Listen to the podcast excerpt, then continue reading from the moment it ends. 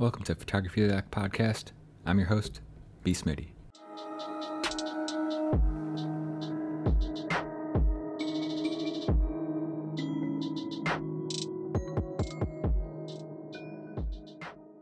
How's it going? Hope you're having a great day.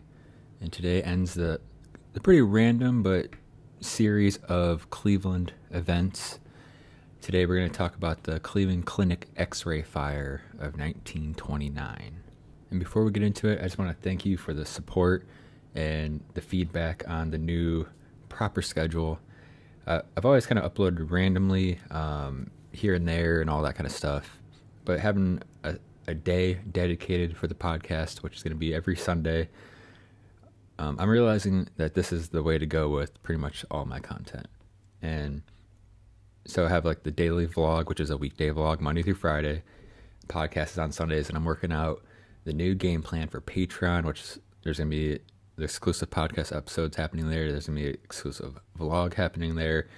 And there's going to be other content monthly on Patreon as well. So that, that's getting um, set up for uh, New Year uh, pledges and all that kind of stuff. So definitely stay tuned for an update on Patreon. and yeah, so let's let's get into this episode. I just wanted to say thank you right up front for the support on this podcast. It always surprised me, and I'll always appreciate it. The Cleveland Clinic was located on East 93rd and Euclid Avenue, and this event happened on Wednesday, May 15th, 1929. So there's a repairman that was on the scene to repair a leaky steam pipe in the basement.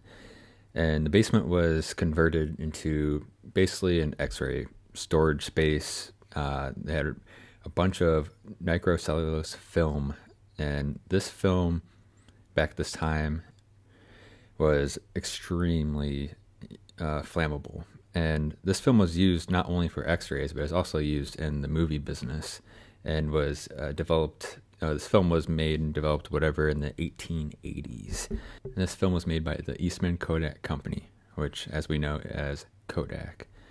And this film was like so flammable that it, if you put water on it, it basically spread the fire out. It was extremely flammable.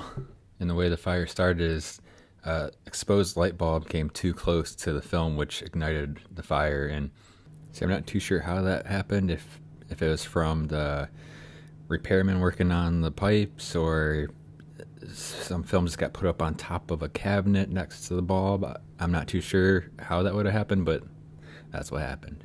And there's a couple things in play with this situation that ended up happening was the film obviously being flammable, also basically when it is on fire, it let out like a poisonous gas. And on top of that, there was the steam leak. So putting these two together was catastrophic. The combination of the burning chemicals and the steam basically made a cloud of just poisonous gas. It was spreading, and this also created two big explosions, just knocking out windows and parts of the roof, and just destruction. And but the major issue here was the gas. It was this poisonous gas going around. Pretty much when, when you started breathing in, it took over almost immediately, and it would turn your skin yellow, and there's even uh, accounts of people turning completely green. And this uh, gas from this film and the steam and all that that was billowing through this building was actually visible. You can see the yellow gas coming through.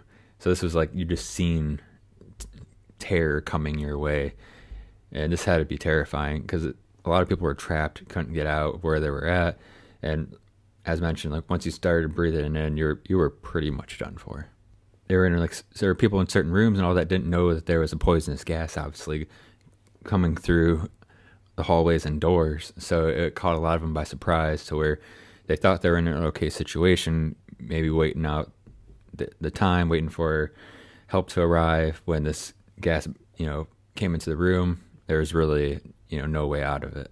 And uh, one thing i mentioned earlier with the water spreading out the fires what this also did is it just let out more smoke, which was poisonous smoke.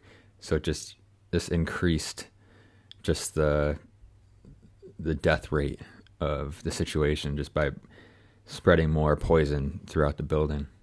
And it's obviously unknown to you know firefighters and all that going in. You know, there was quite the death toll from this situation, and it included the the clinic's one of the clinic's founders, Dr. John Phillips, and the total death count was 123 people. This is including uh, a policeman who was killed basically just by the gas, um, rescuing 20, 21 other people. So um, that's quite the heroic thing. There is you know save 21 people, but you know unfortunately died to the gas, which um, there are some who got out, but just um, died still day late, days later because they just they breathed in too much and didn't survive the you know the aftermath of it.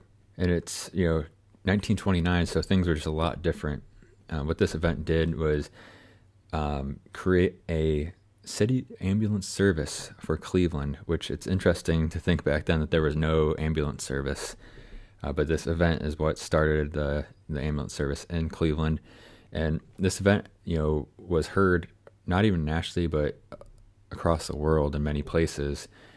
And gas masks were becoming a thing for medical personnel, and new standards were made, or standards were finally put in for hazardous materials in buildings.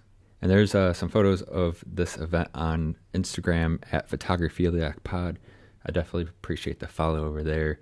Definitely stay tuned to Instagram. I'm gonna start getting back into uh, posting midweek or so of multiple posts about what's coming up on the next episode.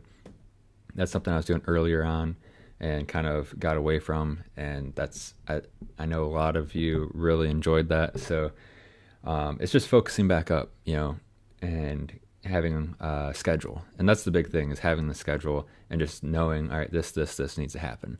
And I'm definitely focused up and ready to do that. And I appreciate you being here and listening to this podcast. And I'll see you next Sunday.